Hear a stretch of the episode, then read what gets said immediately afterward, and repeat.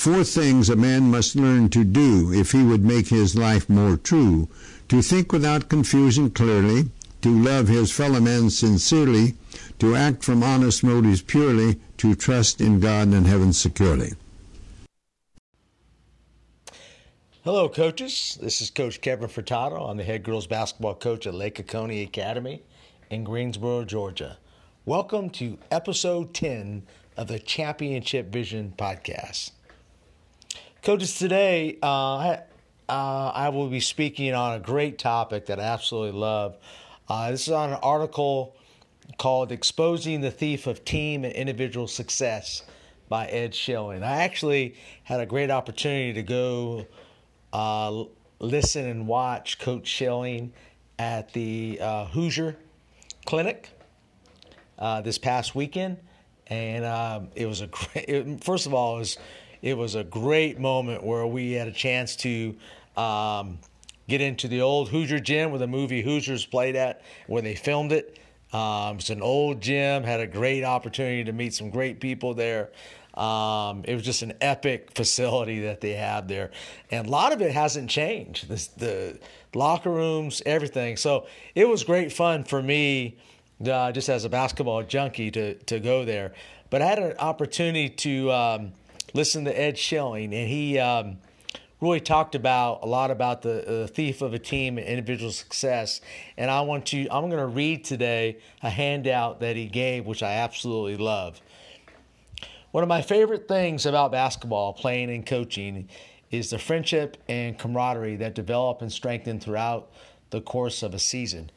Memories from the really good teams that I've been a part of are not my points per game, assists, or minutes played. Those most meaningful memories are the brotherhood, the friendships, the good times in the locker room, and the joy of going to war together. Ask a professional athlete after he retires what he misses most, and he will probably tell you that he misses the relationships and putting on that uniform with his teammates and going to battle with those who has poured out blood, sweat, and tears. As great fun as athletics can be, the joy can be stolen and the unique opportunity to form the lifelong friendships can easily be missed when the vision shifts from the we to the me. The goal in sharing insights from over three decades of my playing, coaching, and parenting is to help max out the enjoyment, the recognition, the improvement, and the winning, and avoid the thief of these of basketball delights. Enjoyment. If you want to be miserable, all you have to do is be selfish. Joyce Meyer. Happiness ends where selfishness begins. John Wooden. When playing high school basketball in Lebanon, Indiana, we had a team that had a blast together. We loved playing ball with each other, whether in the park in the summer or the gym during the season. We trusted each other and believed that we had each other's best in mind. As a result of our trust, we were one of the best teams in the state. Although I later became a starter on Division One Conference Championship and NCAA tourney teams, I probably never had more fun and enjoyment than I did with that high school team. Perhaps the foundation of the positive experience laid in the fact that neither the players nor the parents had selfish agendas. We wanted to win and we cared about each other. I learned a significant lesson from that team. If one wants to really enjoy the basketball experience, then value the other guys on the team. By the way, those parents had a great experience too. They didn't worry about the coaching, stats, newspaper articles, rankings, or, or awards. They positively supported and encouraged instead of complaining and manipulating the child's benefit. I have come to the conclusion after many years in basketball that an athlete cannot truly enjoy the basketball experience if the parents are negative at home. Players listen and absorb what the parents say and carry the emotion of home into the practicing games. If the parents are killing the other players or the coach, the player cannot help but to be impacted. The negative impact steals the joy from the game, ultimately hurting the team. When the atmosphere is positive and encouraging, those attitudes are reflected in the energy, enthusiasm, and effectiveness of the players. Recognition and promotion. As the tide rises, all the boats rise. John F. Kennedy. A misconception that individual stats get players opportunities to play at the next level. The truth of the matter is that every team has a high score. Scoring a lot doesn't mat- doesn't make or break a player's future opportunities. If a player can play, college coaches recognize it and NBA decision makers see it. Playing well and helping the team with ultimately produces more recognition than getting big statistical numbers. In 1996, I was an assistant men's basketball, basketball coach at the University of Massachusetts. We were number one in the country for 10 straight weeks. Our star player, Marcus Camby, didn't care about stats, he cared about winning. Some games he scored a lot, other games he didn't. He didn't finish with gaudy numbers, yet he was the National Player of the Year. He made his teammates and his team better, and the country recognized it. During the course of the 1995 96 season, nearly every player on the team had a major article or news story done on, on them. Even the players who rarely got in the games got noticed for their work in preparing the starters to execute well in the games. There were many players in college basketball that scored more and averaged more minutes, yet it was Marcus Camby who received the John Wooden Player of the Year award. Another example of team success and producing individual promotion was the University of Florida men's basketball team in 2006 2007. The team won that national championship. The highest per game scoring average was 13.3. So none of them got a chance to play in the NBA, right? Wrong. All five starters were drafted and played in the NBA. And get this the sixth man on that Florida team who averaged 6.2 points a game and only 18.4 minutes in a game also played in the NBA. Yes, as the tide rises, all the boats rise. There are examples after examples of players getting attention and promotion because of team success. On the other hand, if the team doesn't win, chances are that college recruiters or NBA front office people will be skeptical of a player's ability. Of course, one cannot promise that when players and parents channel their energies into making the team the best it can be, regardless of the player's role, that everything will work out perfectly. However, one can just about guarantee that if players and parents focus on personal stats and selfish agendas, promotion and recognition will be thwarted. After decades in the basketball business, I cannot recall a single example of when a player got upset and concerned over numbers or minutes played were proved to be helpful to the player or the team. Preparation. If you stay ready, then you don't have to get ready. David Dawson. The rules of the game of basketball allow only five players on the court for each team at a time. Therefore, a majority of the team will be on the bench during the game. The players who don't get into play in the game or don't get a lot of minutes in the games are still almost always required to be at every practice and are expected to give their best effort at practice. This is a challenging part of basketball. The attitude and effort given by that bench player in practice will significantly impact the team's success. Further, the attitude and effort will significantly impact the bench player's potential to do well if and when he gets an opportunity in the game. I spoke previously at the 1996 Marcus Camby led UMass team. That team got to the coveted Final Four in the NCAA tournament. UMass played a talented, loaded University of Kentucky team in the Final Four. In the game, UK got off to a great start, and UMass couldn't get going and struggled most of the game. Midway through the second half, Coach Calipari looked down the bench and called Gideon Padilla to go into the game. Now, Gideon's younger brother, Edgar Padilla, was a starting point guard, but Gideon, who was a senior, really played. In fact, as he was checking into the game, the announcer said, Gideon Padilla to enter the game. Let's check his stats. Gideon Padilla has no real stats. What people outside the program didn't know was that Giddel challenged and competed every single day of practice and tried to beat the starting guards every minute of every practice, yet rarely did he get any time in the games. In practice, he often outplayed the starters. When Giddel got into the game, he made an immediate and positive impact. He stole the ball, took it for a layup, then deflected a pass, then an assist. All of a sudden, UMass got some momentum, and the crowd of over 20,000 started roaring. UMass was back in the game. Giddel Padilla played well and actually played more in the second half of the Final Four game than he did in the entire season. How could he play so well on such a, a big stage? The reason he played so well was because he competed well against the starting backcourt, which was one of the best in Division One that season, every day in practice. He could have been upset that his younger brother was a starter, that he, he that he was deserved to play at least some minutes, but he wasn't. He found enjoyment in the team's success and he stayed ready to play in the game by working every day in practice. Well, UMass lost that close and highly competitive game to UK, who became the national champions two days later. But Giddel Padilla's performance did not go unnoticed. Shortly after the season, he was offered and accepted a lucrative contract to play professionally in his native country of Puerto Rico, where the game had been televised. He became somewhat of a celebrity in Puerto Rico because of one game. One game that happened because he stayed ready, even though his chance of actually getting into the game was doubtful at best. By working to make those guards playing ahead of Giddel better, Giddel got better himself.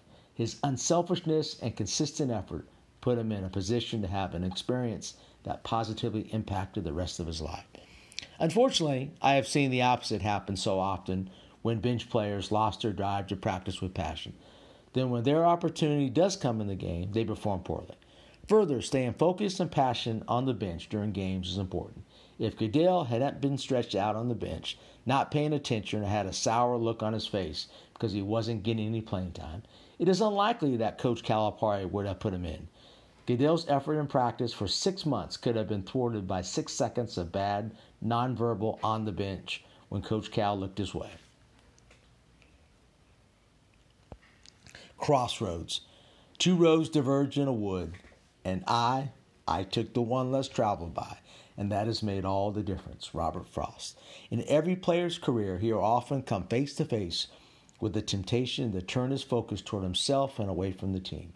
What direction the player chooses at that crossroad will impact his future success, the team's success, and also the quality of the player's experience.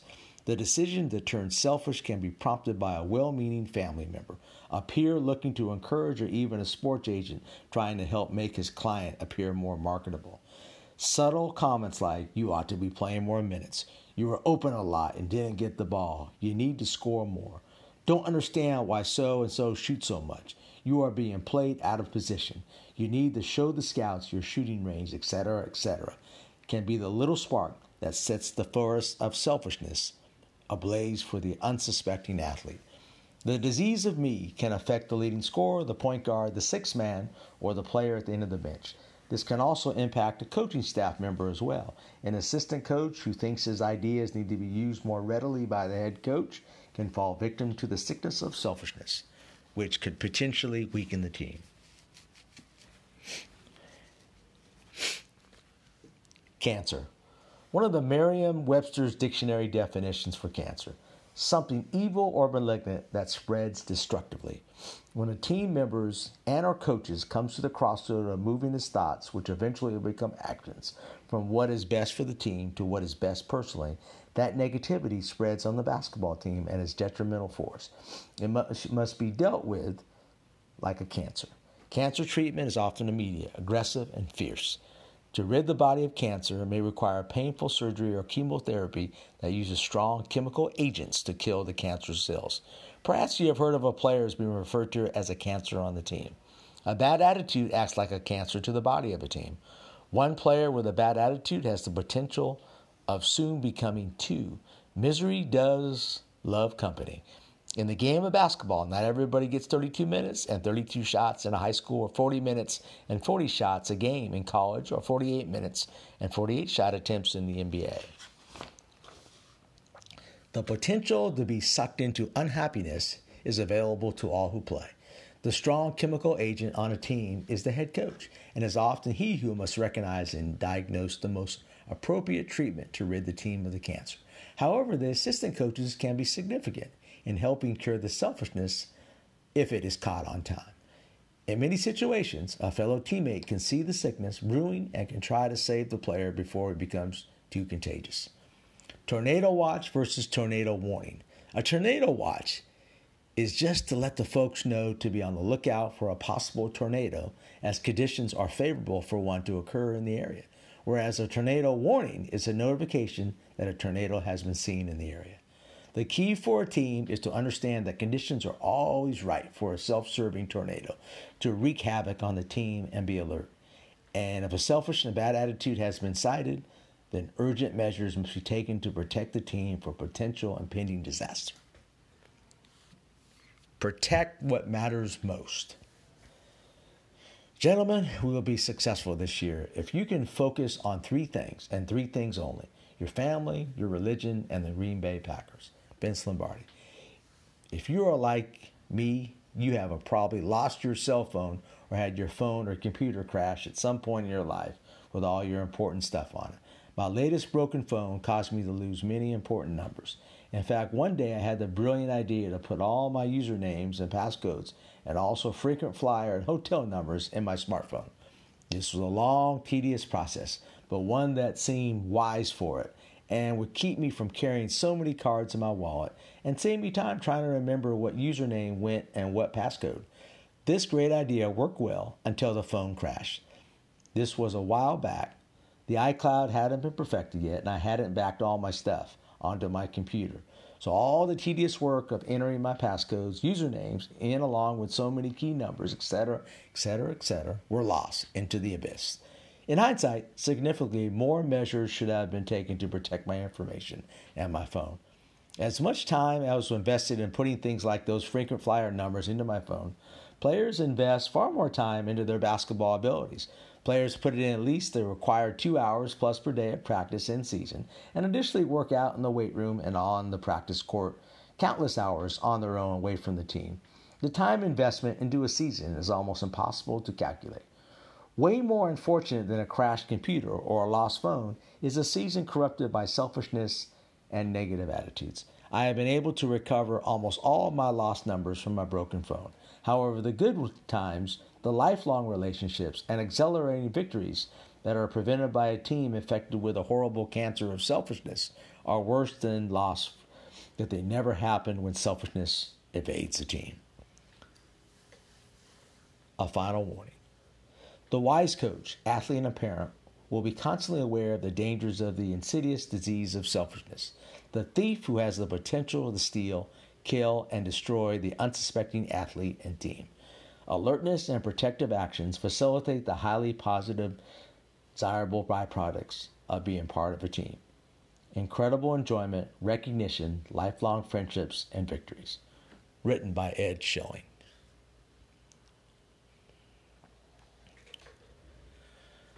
I hope you enjoyed this article. I know I got a lot out of it and something that we will share with our teams here at Lake Oconee Academy. I think it's very important for coaches to really work on teaching kids the uh, core values of their program and particularly how to be unselfish within a team. Um, our sponsor is Dr. Dish Basketball is an accelerating player performance with the most innovative game scenario training solution available, allowing coaches and players to build their legacies faster than ever before. By providing the most usable and advanced shooting machine, integrated training management system, and a vast library of complete workouts and drills, Dr. Dish Basketball has become the preferred source for basketball training with progressive coaches and players. And our Championship Vision website. I'd like to thank championshipvision.org for supporting our podcast. If you want to improve your game as a coach, you can find the great resources at www.championshipvision.org. Thank you, and I hope you coaches you have a great day and you get something out of um, this article. Thank you so much. You like an answer to our prayers. No, I'm, wait a minute. I'm not answering to your prayers. I'm not a savior or, or Jesus Christ, Martin Luther King, or the Easter Bunny. I'm a football coach, that's all. Just a football coach. You are a coach.